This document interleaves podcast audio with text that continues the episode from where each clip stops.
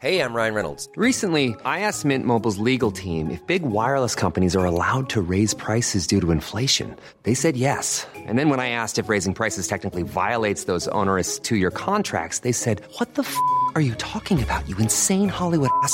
So to recap, we're cutting the price of Mint Unlimited from $30 a month to just $15 a month. Give it a try at mintmobile.com slash switch. $45 upfront for three months plus taxes and fees. Promo for new customers for limited time. Unlimited more than 40 gigabytes per month. Slows. Full terms at mintmobile.com.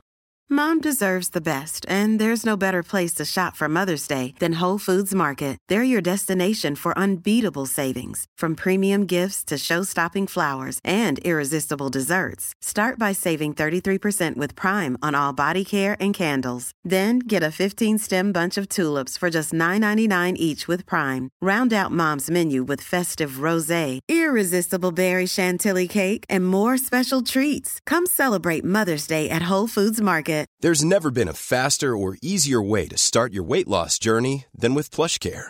PlushCare accepts most insurance plans and gives you online access to board-certified physicians who can prescribe FDA-approved weight loss medications like Wegovy and Zepbound for those who qualify. Take charge of your health and speak with a board-certified physician about a weight loss plan that's right for you. Get started today at plushcare.com slash weight loss. That's plushcare.com slash weight loss. plushcare.com slash weight loss. Hi guys, welcome to another episode of the Tana Talk Soccer podcast. I am Lutana Oruchi, also known as Tana. I am happy to be releasing my second episode in a week or just slightly above a week. I told you guys, I'm back, we're back. We love the beautiful game and I know you guys love it too. That's why you're listening in. Please do not forget to subscribe. Please, please, please do not forget to subscribe. And I feel like I say this every time, but I feel like you guys do not do it. I'm serious. Rate this podcast for good luck. You think I'm joking? You think I'm just waffling? Try it. Rate the podcast and you see what will start happening in your lives. Just rate it, man. Anyway, or woman, yeah. Derby Sunday. We had the Madrid Derby. We had the the North London Derby. It was extremely fantastic the both of them. They had goals, they had everything you want to see. Maybe apart from red cards, but I don't necessarily want to see red card. I'm not I'm not a violent person to be honest. I don't I don't glorify violence, but red cards wouldn't have been bad, but I don't mind it. The goals were there, that's the main thing, at least for a neutral like myself, a Liverpool fan like myself. I'm to start off with Arsenal versus Tottenham. It was a very, very good game, and I feel going into the game that there were a lot of narratives from both sets of fans. As someone who is active on social media, I kind of have a, a good outlook on, should I say, how people are feeling or how social media people are feeling. Because I know there's there's thousands and probably millions of people who watch these games and who go to these games who do not put their input on social media. But Arsenal fans were confident, you know. They felt like Tottenham were really quote unquote overrating themselves, at least from what I saw. So I'm just trying to create a narrative to you guys at, in terms of what I saw. And they wanted Tottenham to go all out and press them and all. And they felt like if Tottenham did that, they would leave themselves um, susceptible at the back, they would leave themselves open, and Arsenal can't just pick them out. Well, the game started with Tottenham actually keeping some really good and impressive possession from the goalkeeper to the defensive midfielders to the fullbacks, always opening, and Arsenal pressed heavy actually. They pressed high with, with a lot of intensity, but Tottenham were quite impressive in the way they held the ball. This didn't last for too long, however, and Arsenal like started to get hold of the ball. And once Arsenal did that, I think their game plan was clear. Give the ball to Saka, you know, the balls over the top, just a lot of balls out wide, out wide, out wide, out wide. And majority was to Bukayo Saka. It is no surprise at all. Absolutely no surprise at all that Saka had more touches of the ball in the first 30 minutes than any other player on the pitch, and this is not common for a winger. If you if you know football and you know how it works, it's not really common for the for the right winger or any winger at all to have the most touches on the ball. But this just uh, this just really shows what Arsenal's game plan was, shines light on the actual game plan. And Tottenham's uh, left back, who was tasked to hold Saka, the young Udogie, got booked and that meant that he couldn't really get as tight uh, to Saka as he wanted to. He Couldn't really put him body to body, you know, that contact because you always risk getting sent off. So he really like, you know, always try to, I mean, use your body position and just follow runs, but you can't really come too close. And that allowed Saka, quote unquote, to feast. And with Ben White always overlapping, it felt like Saka could always create whatever kind of situation he wanted to. So Saka can, of course, cut in because with the overlap, it takes on Udogie and he can cut inside, maybe cross, maybe shoot, or he could he could spread the ball out to Ben to put in the cross. So this was working for Arsenal and they kept spamming it. And when I mean spamming, I'm not even trying to be negative in any way. It just kept happening so many times. And they got their reward. They did get their reward. Saka with the opening goal. Ball out to him and you know, with the run of Ben White, it drags out the Tottenham fullback. And Saka drops a shoulder, cuts in, and shoots. But it took a wicked deflection off Romero. A wicked, wicked deflection off Romero and went in. And yeah, it wasn't the prettiest of goals, but guess who cares? No one. Saka didn't care about that. Mikel Arteta didn't care about that.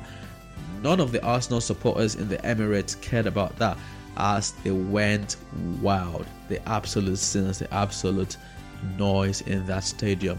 The Arsenal fans were very thrilled to see their own, their own boy Bukayo open the scoring in yet another derby game. However, Tottenham were not just gonna be like, okay, you guys just keep giving it to us and we keep receiving. No, they were there to play. As you've heard, as the media has created a lot of narrative, this is a new era under Tottenham. I don't know if I should talk about that yet. I don't feel comfortable talking about that yet because I'm someone who gets my opinions based on larger sample sizes. So there's things that Tottenham have done well in the opening few games, and there's things that need to improve, just like most other teams in the league or in the world. But before I can fully give my flowers out to people, and when I mean flowers, I don't mean I can praise you like, oh, you did well in this game, you did well in that game. But before I say, oh, this guy is the truth, or that, that, that, I just need to see a little bit more. You know, I need to see a bit more so you can compare tendencies of a larger sample size and then draw into conclusion. Of course, your statistics play a part, but little sample size doesn't always tell the full story. It could, but I mean that's why I'm just I'm just I'm just rambling. Basically, I'm just trying to tell you guys why I haven't released an episode or written a piece about the the new Tottenham era post Kane. You know. However, Tottenham came right back though. They came right back. They would be instead holding onto the ball just like we saw in the opening few minutes and putting on some pressure. You know, their first goal came from their captain Son Heung-min. I have to say, extremely brilliant finish. So this is why I actually love watching football. Off topic. I know I go off topic about ten times in an episode, but pardon me. Sorry. So yeah, as I said, off topic. I just love this game, you know, because I play a lot. I love playing it. Like if I don't play football in a week, I don't feel the same. But that's not the point, truly. And I know you guys are like, can this guy just get to the point and continue with this episode? We didn't dial in to listen to you talk about yourself. Well, that's where you got it wrong. If you're listening to the Tanner Talks, okay, yeah, there's soccer there, but Tanner Talks, you know, podcast and you think Tanner will talk about himself. Do you even know anything about me? you must be joking. Okay, so this is why I love it because I play football and I'm quite versatile and I play different positions. And every time I play a certain position, of course, you look at your players in that position, you learn things of them. I've been, I've been watching football for over 20 years now. I started when I was really young, and it's just something I've always done. I've played all my life, and there's a lot of things I feel that go unnoticed because I feel like a lot of football fans do not actually play the game to a good level or competitive level. I've never done that, so they don't quite understand some things. I have to say, Son's goal. I'm going to get to how it came about, but I just went on this tangent right now because it was a one touch finish, but the movement and the precision in such a packed area to put it into the corner with his left foot, one touch, bang, is impressive. I don't know how to explain it to you, but it's a goal that a lot of players would not score. And even though he was close to the goal, I'm telling you this for free. A lot of players will not score that. First of all, the movement to get into that position and just that sharpness that sharpness because that's something that goes underrated the sharpness. It's like everyone is on a level playing field. Everyone is operating at the same wavelength. Everyone has eyes on everyone. Everyone has eyes on the ball. Everyone knows where the ball is. Everyone knows where the ball is coming into. And it's like one touch back. Like just you guys you both are watching the ball. You both are watching the ball but bang go impressive. Yeah i'm done. So back to of course tottenham were attacking as i said they, they stepped up their game and they decided to put some pressure on Arsenal, or it just worked for them. I mean, it's not just like an on and off button, so sorry for saying decided, but yeah, they were putting some pressure on Arsenal. And crossing to the box, uh, I think Raya had a save, which to be fair, to be fair, I'm sure I've not heard anyone talk about this, and I'm not the biggest fan of what I'm about to do right now because I don't really think that I don't like blaming. I don't like blaming too much. So that means I try to be fair because, as I said, once again, I'm very proud to always say and repeating you guys faces that I play football to a good level. So, and I'm a very good football player. So there's a lot of things that, even though unfortunate, I kind of understand. I kind of know that sometimes it's just like we want to criticize and yeah, you can criticize, but sometimes criticism are not really realistic because I know sometimes players make bad actions, but is that those bad actions sometimes are just what it is. It's hard to do something else. It's hard to do another thing in that situation because it's not easy, you know. But for Raya, I really think he could have done better in that position, and that's why I said this might sound unlike me, but I think he could have because when the ball came in, if I remember correctly, because I'm just coming, I'm just, I'm just saying this off memory from watching the game yesterday. He hit the ball, so I'm not saying he could have caught it. I'm not quite sure if he could have. That's not the point. But he 100% had to get more on it and take it out. He actually just hit it not far away, still in the danger area, still in the box. Uh, you know, I Tottenham were able to now, like, I think someone tried to cross again and then ricochet out to Maddison, who just eased past Saka. You know, he eased past Saka. He sent Saka back to Lagos, man. It was like summer 2023 when Saka was roaming the streets of Agege in his traditional wear and all those things. Sent Saka back there, six hour flight. Rode past him, little dropped the shoulder, faint one. rolled past him on the other side, with the outside of his right boot. Drop left, go right. You know, reminds me of Prime Tanner. I think I'm still kind of in my prime though, but maybe not at the absolute highest level. But yeah, that's just Tanner stuff. Beautiful, very beautiful. And Matters, in typical Matters fashion, was able to pick out Heung-min Son, who I just talked about and I just praised for his ability to just get there, the movement to get there, and just the precision in and around a lot of bodies, you know, because a lot of the time when there's when there's a lot of bodies around you, no matter how close you are to go, there's no clarity because there's just so much bodies in front of you, and sometimes you're just trying to hit at hope, which isn't bad at all. Like I recommend if you're close to the goal, just try and hit it, just try and get it in. Like that's just the truth, you know, hit it, hit and hope. But this wasn't a hit and hope effort. This was a precise finish of the highest order. You could call it a tap in, but that's the way I choose to see it. So it was a very beautiful Tottenham goal, you know. And uh, to be honest, for for different spells of the game, it kind of looked balanced. There's a lot of players that, of course, I want to give a huge shout out to, but I have to say this again.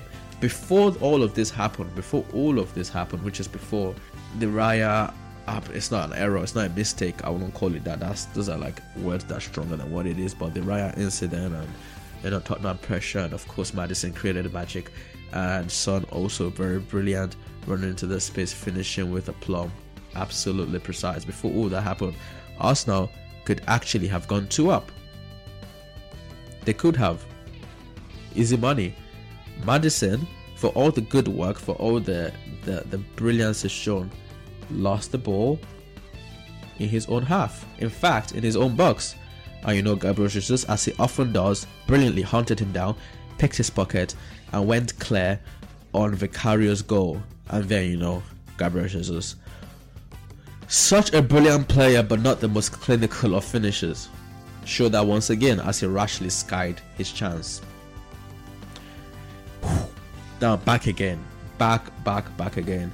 You know, if you're looking at Gabriel Jesus, and a lot of people give opinions on this player, uh, when Arsenal bought him, you know, there was a lot of talk about how he's lead Arsenal's line how you know yeah like I said, was holding them back a lot of people said a lot of things and of course, I'm not going to glorify Alexander Lacazette's reign at Arsenal. I feel he had bad times, and he also had good times. And the problem is people judged him on the bad times in terms of the reputation. I feel it's okay to say this is a player. I guess it's who this player is because let's not forget something, right? Let's not forget something. And Lacazette's good times, as much as Lacazette was a workhorse, had hold up play, had good link up play, all these things. You know, he was criticized for not scoring enough, but those were his bad times. In his good times, like I said, scored goals.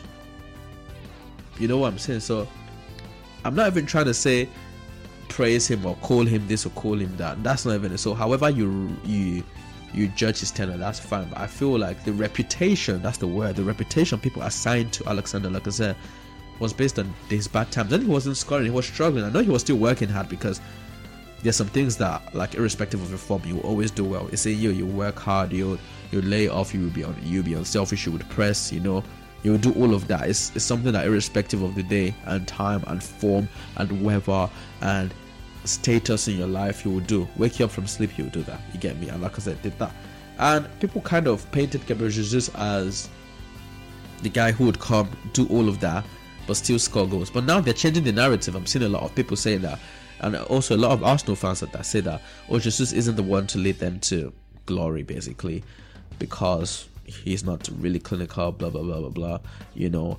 And like if you want to take an insight into the brilliance and the frustrations of Gabriel Jesus then you can you know like a forward who is so excellent to be honest at so many things but you know he's grossly underperformed his expected goals for example, since his Premier League debut. If you look at a team like Arsenal, who have taken large steps, have really improved, and all those things, then you need someone to put away these chances, especially in a league where Manchester City exists. You know, in a league where Manchester City exists, you're asking for borderline, borderline perfection. I'm telling you, as a Liverpool fan, I'm telling you this for free. The season we won the Premier League with 99 points. Goodness me, could have been 106. Coming back from COVID, of course, they went to sleep, but they had to be that good. When they got 97 points and 92 points, it wasn't enough. It just wasn't enough. And a team like Arsenal, who who are now doing well, they need they need someone to be more clinical. You know, they need their strikers or their players generally to be more clinical. Anyway, after that, Tottenham were close to taking the lead themselves. So Arsenal, don't forget, let's not forget Arsenal. We're going to go two goals up, and Jesus missed the chance. Then Son equalized, and now Tottenham could have gone two up, but Raya produced a brilliant save. Son squared the ball across to Johnson. You know, who just had a task of playing to an open goal. There was a body in front of him, but you know, just played to the side of it. But Raya somehow elastically got away and of course, there's been a lot of discussions as regards Ramsdale versus Raya, blah blah blah. And Ramsdale applauded that. You know, even in real time when Ryan made that save, the commentators went like, "That's not good for Ramsdale." You know, I missed all this debate, but Ramsdale applauded that, and that was class. You know, because I mean, sometimes you just got to put your hands up and be like. I mean, he better than anyone would know the quality that that was to be able to pull it off because he's also a top level goalkeeper. Yeah, yeah, exactly. By the end of halftime, the scores were level, of course, but Arsenal hadn't dominated in the way that they are used to. You know, their tally of passes was about the fifth lowest they had had in the first half of a home Premier League game under Mikel Arteta. So that shows that Spurs in no chance were walkover. Spurs in no way at all were just there to be there. We're just there to be present. No. However, in the second half, a rather unfortunate news for Arsenal as Declan Rice, a player who's come in and won the hearts of so many Arsenal fans, won the hearts of so, so, so many of them, was injured, a calf injury, and he was replaced by Jorginho. You know, Arsenal were not able to exert the same control over the game as in large spells of the first half, you know. And it was not like Spurs were were uh, doing anything either. Like I have to be honest, in this period, my eyes were kind of on Liverpool versus West Ham. I was also watching that because I had two screens on Liverpool, West Ham, and and Arsenal, Tottenham. But in this spell was kind of like what I call a nothing game, just kind of little exchanges there, you know. Anyway, anyway, anyway, Arsenal were the ones yet again to infuse life and real action into this game. Penalty. Penalty. Was it a penalty? I'll get to that shortly. Of course, it wasn't intentional. You know, Saka whipped one in to the Spurs box and the ball cannoned around and fell to White, who turned and shot towards goal, only for the ball to strike Romero's hand. The VAR went through it, blah blah blah. Of course, you know, commentators want Life is full of awesome what ifs, and some not so much, like unexpected medical costs. That's why United Healthcare provides Health Protector Guard fixed indemnity insurance plans to supplement your primary plan and help manage out of pocket costs. Learn more at uh1.com. Hiring for your small business? If you're not looking for professionals on LinkedIn, you're looking in the wrong place. That's like looking for your car keys in a fish tank. LinkedIn helps you hire professionals you can't find anywhere else, even those who aren't actively searching for a new job but might be open to the perfect role. In a given month, over 70% of LinkedIn users don't even visit other leading job sites. So start looking in the right place. With LinkedIn, you can hire professionals like a professional. Post your free job on linkedin.com slash people today. once again and I see football pundits, people always said the word intentional. And I feel that's one of the most the biggest misconceptions people use in football analysis. I feel like they are rules, rules that of course are still largely blurred in terms of the way the referees interpret them. But still they are rules and I don't think it matters the intention because once you put intention there then you you leave open to acting, you know? Acting. If you say intentions then players are free to act because what stops you from handling the ball and acting like you didn't mean it? You know what I'm saying? So you just have to leave that out.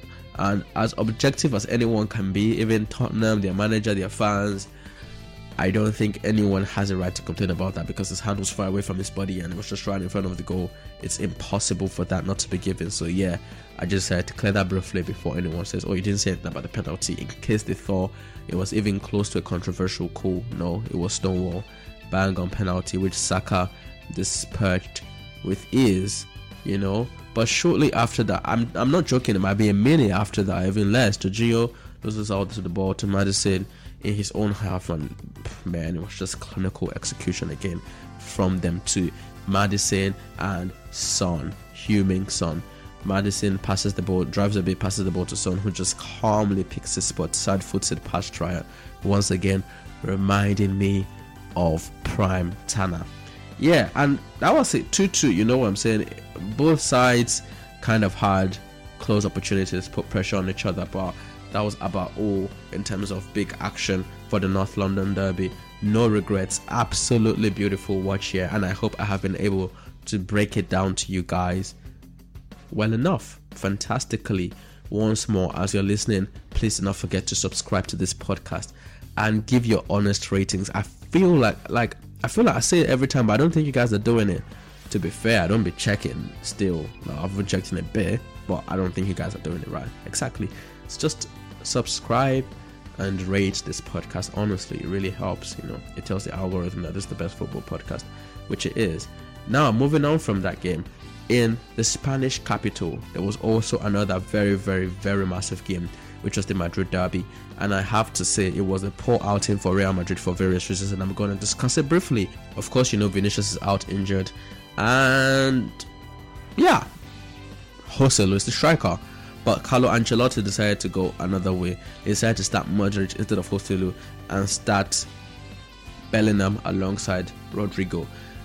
As much as Jude Bellingham has excelled playing for Real Madrid in a much higher role so for this season, I'm not on board with him playing as an out and out striker. It's just simple. I feel him playing in the number 10 role was kind of ideal or almost ideal because Jude Bellingham, in fact, in, like in actuality, has a lot in his locker. Let's be real.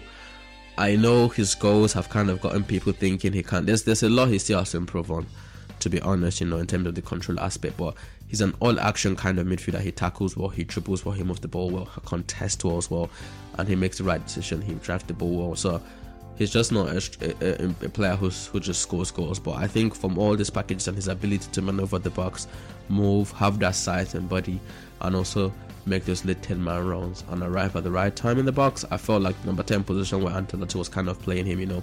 So he's not too deep, but also not like the furthest forward.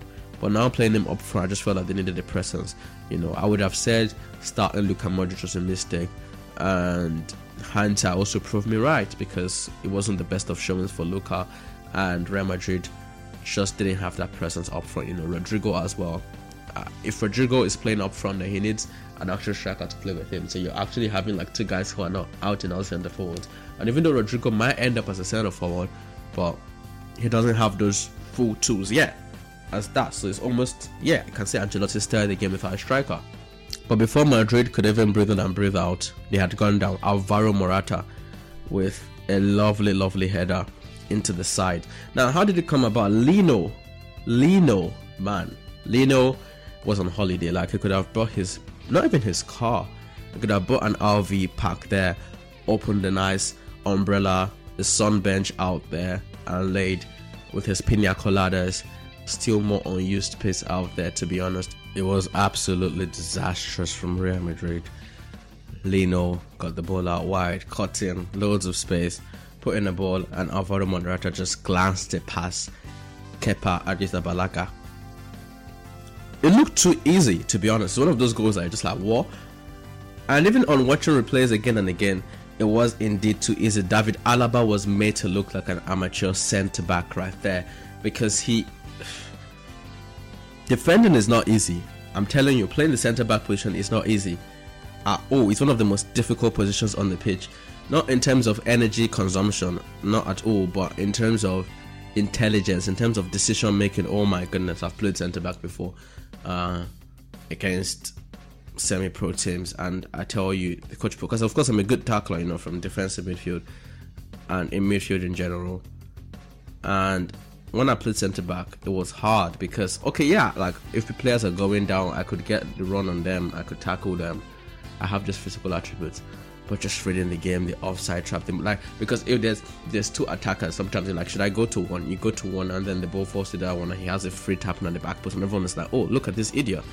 But it's like, damn, there's decisions to be made there. There is decisions to be made in split second. So I have to say it's a it's a tough it's a tough role. Anyway, you know, it was too easy, you know, for Lino once again because Valverde surprisingly wasn't really helping out Vatican, you know, on that side. So it just was easy and he would cut in and, and across. Anyway, moving on from that first goal, which was way too easy, which looked easy but was also way too easy. It was disappointing. Fran Garcia, on the other hand, was also getting cooked all day. So basically, Atletico were just exploiting the flanks, and it was so easy for them, you know.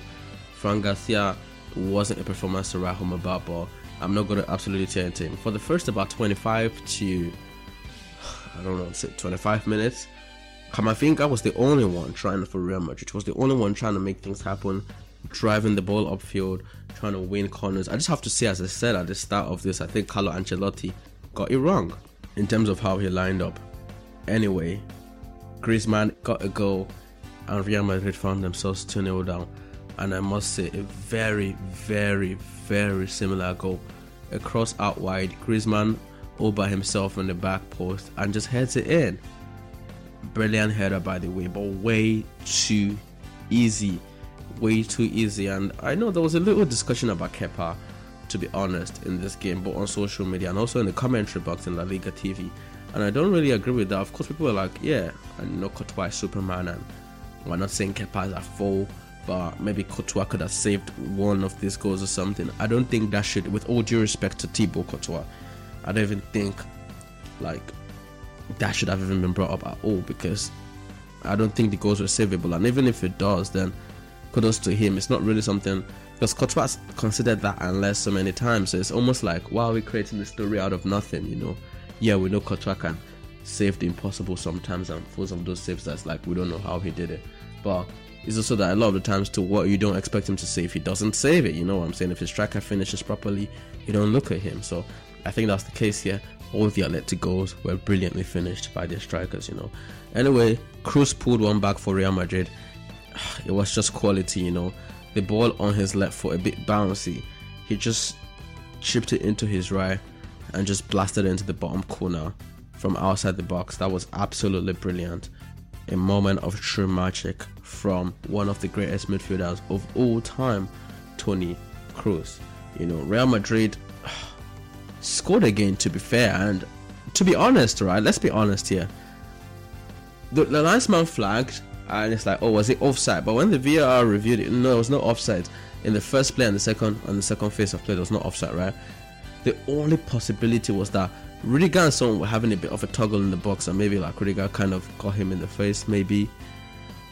But the ball wasn't even going to come to them anyway. So it's one that, like, to be fair, to be honest with you, is one that I'm not quite sure because some it's kind of thing that I've seen let go so many times, you know, because it kind of almost had nothing to do with the the play, you know. But it was Ruda, it was Ruda, and the referee went to the VAR, and the on-field decision to not counter stood, stood.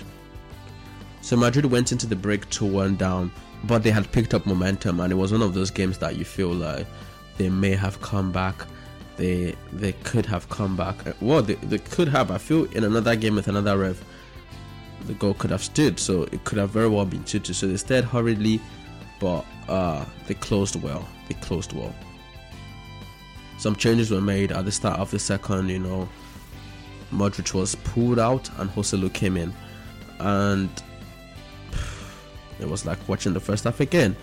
They considered within minutes of the restart, Alvaro Morata once again left open, left open, a beautiful ball from I think Saul into his path, and he just easy money, easy money.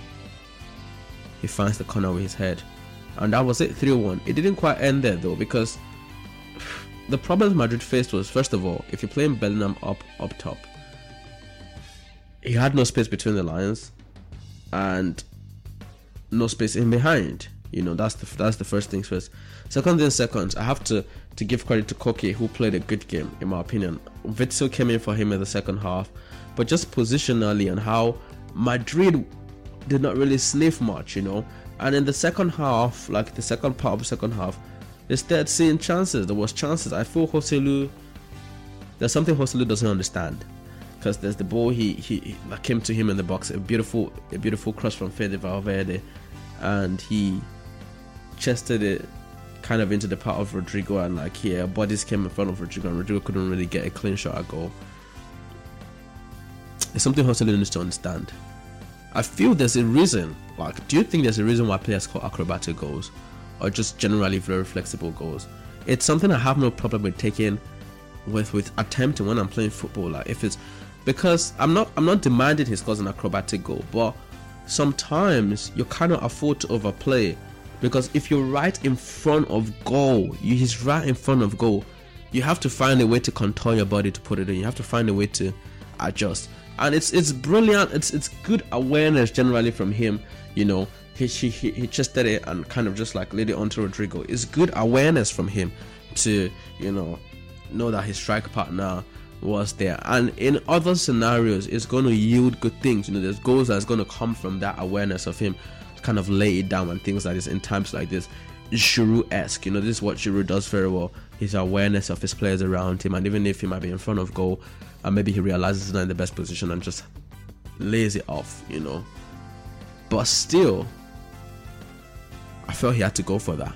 And also another occasion, the ball came out, he's trying to chest. I feel there's literally a reason why first time volleys exist or acrobatic efforts exist or some improvisation exists. This is where imp- this this is this is where players score brilliant goals. This, this is it. This is the room because I feel if a ball falls to you perfectly, it just finish. Like, and more often than not, it looks routine. But where the spectacular becomes made, where the spectacular is created, is where it's not quite ideal, and the player comes up with something. And I feel like Joselu lacked that even on another occasion as well. I will not lie to you, Real Madrid did have chances. They did have like Rodrygo cut in, shot wide. Valverde also had a shot wide. Tchouameni shot narrowly wide. But a lot of their efforts were from were from were from range or just, just the edge of the box or outside the box. So 100% Oblak and Simeone would have been extremely pleased with this. 100%, no problem with that. Like if if we're limiting them to that, of course, a goal of theirs came from a long shot, but they would rather have that. You know, they would rather have that. So that victory for Atletico Madrid saw Barcelona go to the top of the La Liga, at least for now. They have 16 points, while Real Madrid have 15 points. And Atletico Madrid sit just outside the top four with 10 points. It is looking close already. Girona and Barcelona both tied on 16 points, Real Madrid on 15 points, Athletic Bilbao on 13, and Atletico Madrid and Valencia and Rayo Vallecano on 10 points. Very fantastic matches. The Madrid Derby, of course, produced a winner, and I explained exactly what went wrong for Real Madrid and what went right for Atletico Madrid. The spaces were there on the flanks, and they brilliantly exploited it. All their goals were basically crosses into headers. Looked so easy. You know, the second goal, Alaba looked amateurish, but I don't blame him because in the near post, there was a free man. I don't know if it's Griezmann or someone. And although he was, although Morata was behind him, seeing a free man in front of him, so his body is facing the free man, right? He runs to him because he doesn't want to cross the forward to him. And then he goes over his head to Morata, who is in the back post free. so if there's anyone to blame, I, wouldn't blame Alaba because if the ball falls into the man in the first post and the near post, he also is going to get blamed. So it's almost like there was no way he was winning unless the ball actually came to the guy who he was on. So he's on somebody and then saw someone in front of him who is free, runs to that, leaves someone behind him, you know. And for Tottenham, Arsenal, like it was a game where could have gone any way. Both teams on the whole would be very happy with the point. Of course, a bit disappointed that they couldn't win it. I feel like both teams wanted to win it. I feel like both teams knew they could have won it. But it's not a point that they'll be overly sad about, especially Tottenham, whose record in this fixture wasn't good. Arsenal, of course, coming into that, their, their confidence must have been high. They had lost just one of their last 30 home games against Tottenham, you know, winning 18 and drawing 11, you know, and Mikel Arteta, on the other hand, his record as well is very fantastic in this fixture. You know, he's won all of his three home games against Tottenham Hotspur. So, I mean, the stats were like this is Arsenal's game. Tottenham, on the other hand, will have absolutely no complaints. I have been Lotana Oruchi, and as usual, I do what I do best give you football analysis, breaking it down in the most entertaining, beautiful, eloquent, and unbiased fashion, Tana style. Once more, for the fifth time in this episode, please do not forget to like, share, and subscribe. Also, do not forget to rate this episode rate this podcast and give your honest thoughts on this podcast. I will actually love some feedback from time to time, but just give your honest ratings. That would really help. To have a very lovely week. And yeah, that's it. Bye bye.